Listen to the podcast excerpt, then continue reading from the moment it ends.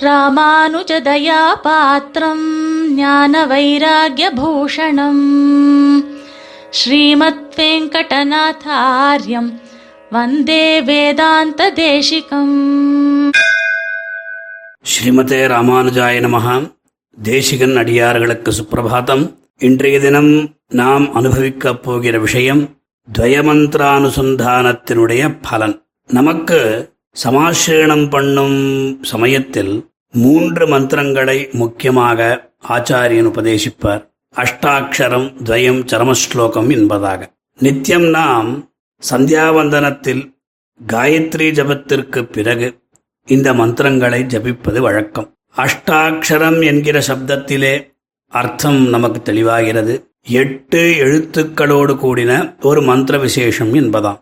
இது மந்திர ரத்னமாக விளங்குகிறது. அதற்கு பிறகு துவய மந்திரம் அதாவது துவயம் என்கின்ற ஒரு மந்திரம். துவயம் என்று வடமொழிச் சொல் அதற்கு இரண்டு என்று பொருள். என்ன இரண்டு என்று ஒரு கேள்வி நமக்கு எழும்? இரண்டு வஸ்துக்களா? இல்ல இரண்டு ஸ்லோகங்களா? இல்ல இரண்டு பதங்களா? இல்ல வேற ஏதாவதா? என்கிற சந்தேகம். ஆக இரண்டு என்று ஒரு நிர்தாரணம் வந்துடுத்து இனி என்ன இரண்டு என்று கேட்டால் இரண்டு வாக்கியங்களோட கூடின ஒரு மந்திர விசேஷம் என்று நமக்கு தெரியப்படுகிறது. எங்கெங்கு இரண்டு வாக்கியங்கள் சேர்ந்திருக்குமோ அவை எல்லாவற்றையும் துவயம் என்று சொல்லிவிடலாமா என்கின்ற சந்தேகமும் நமக்கு வரும். அதலால் சுவாமி திருடமாக இது ஸ்ருதி மூலமான மந்திரம் என்று காண்பித்தருடுகிறார். துவயமந்திரத்து அதாவது துவயமந்திரத்தை மந்திரராஜம் என்று கூறுவார்கள். மந்திரராஜமிமம் வித்யாது. குருவந்தன பூர்வகம் என்று இந்த மந்திரராஜ மந்திரத்தினுடைய பிரபாவம். அந்த துவயமந்திரத்தை குருவந்தன பூர்வகமாக நாம் பெற்றுக்கொள்ள வேண்டும் என்பதாக. இது மூலமந்திரம் அதாவது திருமந்திரம் என்று சொல்லக்கூடிய அஷ்டாட்சர மகாமந்திரத்தினுடைய பொருளை நன்றாக விவரிக்கும் மந்திரராஜன்தான் துவயமந்திரம். இதற்கு அங்கன்யாச கரன்யாசாதிகள் விதிக்கப்படவில்லை. எல்லா சமயங்களிலும் நாம் அனுசந்தானம் பண்ணலாம். பெரிய விராட்டினுடைய பிரார்த்தனையை முன்னிட்டு பரமபதநாதன் ஜீவர்களை உஜ்ஜீவிப்பதற்காக கடோபனிஷத்தில் தனித்து கிடந்த இரண்டு வாக்கியங்களை சேர்த்து எல்லோரும் எப்பொழுதும் அனுசந்திக்கும்படி ஒரு மந்திரமாக்கி அருள் புரிந்தாம். இதுதான் துவயம் எனப்படுகிறது. இதற்கு ரெண்டு ஸ்லோகங்களை அதாவது உபாய உபேய தசைகளாக சுவாமி தேசிகன் தயா துவயாதிகாரத்தில் காண்பித்தருடுகிறார் சப்ராத்துஹு சரணௌகாடம் பவாம்ஸ்து சகவைதேஹ்யா என்கின்ற ஸ்லோகங்களினால் சுவாமி ஸ்ரீபாஷ்யக்காரரும் கத்தியத்தில் ஏனகேனாபி பிரகாரென துயபக்தா என்று அருளை செய்துள்ளார். இப்பேற்பட்ட பெருமை வாய்ந்த நன்மை அளிக்க வல்ல துவயமந்திரத்தினுடைய வைபவத்தை சுவாமி ஒரே ஒரு பாசுரத்தினால் சங்கிரகித்து அருள்கிறார். இதோ தேசிக பாசுரம் ஷேர்க்கும் திருமகள்.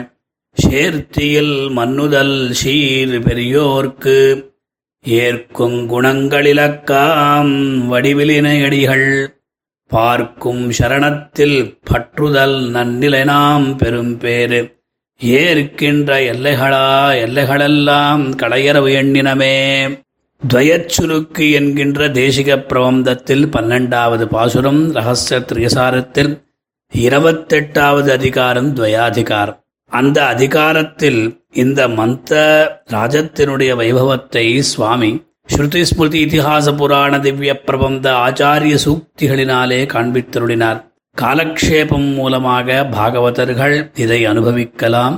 மந்திரம் எத்திரேன கோபையே என்று நியமம் இருக்கிறபடியால் மந்திரம் இங்கு சொல்லப்படுவதில்லை சொல்லப் போவதில்லை ஆஸ்திகர்கள் அந்த மந்திரத்தை மனத்தில் தரித்து கொண்டு இந்த பாசுரத்தினுடைய பொருளை அனுபவிக்கலாம். இந்த பாசுரத்தில் மொத்தம் பத்து அர்த்தங்கள் உள்ளன. அவற்றை அனுபவிக்கலாம் முதல் முதலில் சேர்க்கும் திருமகள். அபராதங்களோடிருக்கின்ற நம்மை தான் புருஷகாரமாயிருந்து கொண்டு அந்த எம்பெருமானுடைய திவ்ய பாதாரவிந்தங்களில் சேர்க்கின்ற திருமகள். பெரிய பிராட். சேர்த்தியில் மன்னுதல். அந்த எம்பெருமானோடு சேர்ந்து எப்பொழுதும் ஸ்திரமாக இருக்கை என்பதால். ஷீர் பெரியோர்க்கு அதாவது கல்யாண குணங்களினால் சர்வோத்கிருஷ்டனான எம்பெருமானுக்கு அனவதிகாதிசய அசங்கேய கல்யாண குணகணகம் புருஷோத்தமஹா என்று அருளிச் செய்துள்ளார். ஏற்கும் குணங்கள்.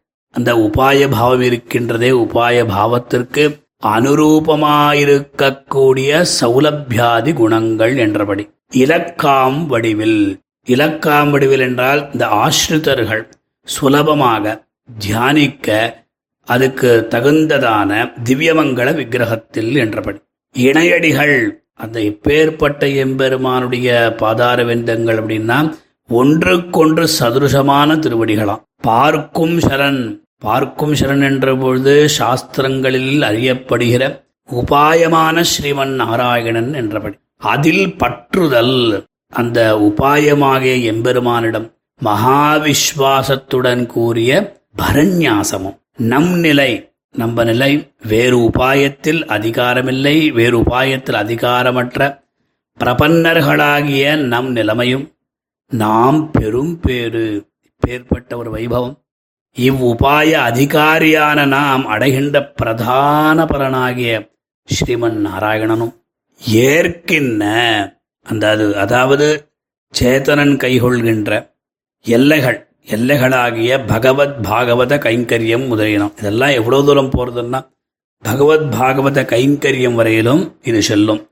எல்லா களையரவு அதாவது அஜ்ஞானம் அகங்காரம் மமகாரம் இந்த மாதிரி இருக்கின்ற எல்லைகளும் எல்லா கலைகளும் நீங்க பெற்றுதலும் ஆகிய பத்து அர்த்தங்களையும் நாம் எண்ணினோம் அனுசந்தித்தோம் என்று இந்த பாசுரத்தினுடைய சாமான்யமான ஒரு பொருள். துவயமந்தத்திற்கு இந்த பாசுரத்தில் இருக்கக்கூடிய பதங்களுக்கும் என்ன சம்பந்தம் என்று பார்க்கும் பொழுது முக்கியமாக சுவாமி துவயமந்திரத்தினுடைய முதல் எழுத்து முதல் கொண்டு கடைசி எழுத்து வரையிலும் இருக்கின்ற அந்த பதவாக்கியங்களினுடைய பொருளை ஆச்சரியமாக பேசுகிறார். முதலில் தாயாருடைய திவ்யமான கைங்கரியம். என்ன கைங்கரியம்? நம்மை எம்பெருமானோடு சேர்த்து வைப்பது. அதற்கு அவளுக்கு ஸ்ரீ என்று பெயராம் சுவாமி ஆள வந்தார்.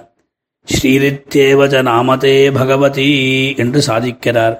ஆக துவயமந்திரத்தில் முதலெழுத்து ஸ்ரீ என்கிற அர்த்தம். இதற்கு இந்த ஸ்ரீ என்கிற அந்த எழுத்துக்கு ஆறு அர்த்தங்கள் நமக்கு காண்பிக்கிறார் சுவாமி தேசிகன்.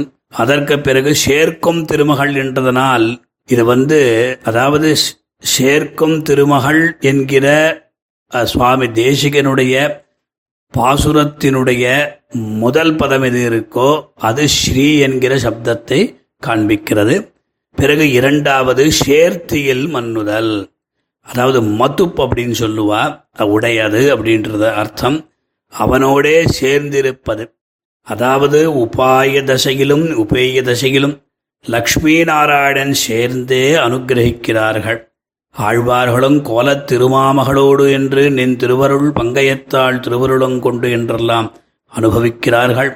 மூன்றாவது சீர் பெரியோர்க்கு ஏற்கும் குணங்கள் என்பதினால் அந்த நாராயண சப்தத்தின் அர்த்தம் நமக்கு இங்கு தெரிய வருகிறது இனி நாலாவது இலக்காம் வடிவில் இணையடிகள் என்றதனால் சரணம் என்கிற சப்தம் இருக்கிறதே சரண சப்தத்தினுடைய அர்த்தம் தெரிகிறது.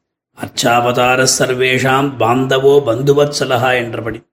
ஐந்தாவது பார்க்கும் சரண் என்றதனால் தொமேவ உபாயபூதோமே பவேதி பிரார்த்தனாமதி என்றும் நாகணமிசனம்பிரான் சரணே சரண் நமக்கென்று அந்த சரண சப்தார்த்தம் தெரிய வருகிறது ஆறாவது அதில் பற்றுதல் என்றதா பிரா என்று உபசர்க்கம். அந்த உபசர்க்கத்துடன் கூடிய பது என்கிற அந்த தாத்துவின் அர்த்தம் இங்கே தெரியப்படுத்துகிறது. ஏழாவது நன்னிலை என்றதால் உத்தம புருஷன் எனப்படும் தன்மை விகுதியின் அர்த்தமும் அதாவது இந்த மாதிரியாக பூர்வ கண்டம் அதாவது முதல் வாக்கியம் அதனுடைய அர்த்தமானது முடிவு பெற்றது. பிறகு எட்டாவதில் நாம் பெரும் பேர் என்பதனால் உத்தரகண்டத்தில் சொல்லப்படுகிற ஸ்ரீமன் நாராயண சப்தத்தின் அர்த்தம் கூறப்படுகிறது. இனி ஒன்பதாவது எல்லைகள் என்றதால் அந்த மேலுள்ள நான்காம் வேற்றுமை அந்த இருக்கிறதே அதனுடைய உருவின் அர்த்தம் தெரிய வருகிறது. பத்தாவது களை அரவு என்றதனால் நமசப்தத்தின் அர்த்தமும் கூறப்பட்டுள்ளன இவ்வாறாக துவயச்சுருக்கு என்கிற திவ்ய பிரபந்தத்தின் ஆரம்பத்தில் துண்ணு பொருள்கள் பத்தும் தொலையா நிதி ஆகின்றனவே என்று உபக்கிரமிக்கப்பட்ட விஷயத்தை நன்கு தெரிவித்து அவ்வர்த்தங்களை சங்கிரகித்து இந்த பாசுரத்தால் சுருக்கமாக சுவாமி அருளினார் நாமும் இந்த பாசுரத்தை அனுசந்தித்து ஸ்ரீமன் நாராயணுடைய திருவடிகளில் ஐந்து அங்கங்களுடன் கூடிய பிரபத்தியைச் செய்து ஸ்ரீயப்பதினுடைய அருளைப் பெறுவோமாக ஸ்ரீமதே நிகமாந்த மகாதேசிகாய நமஹா कवितार्किकसिंहाय कल्याणगुणशालिने श्रीमते वेङ्कटेशाय वेदान्तगुरवे नमः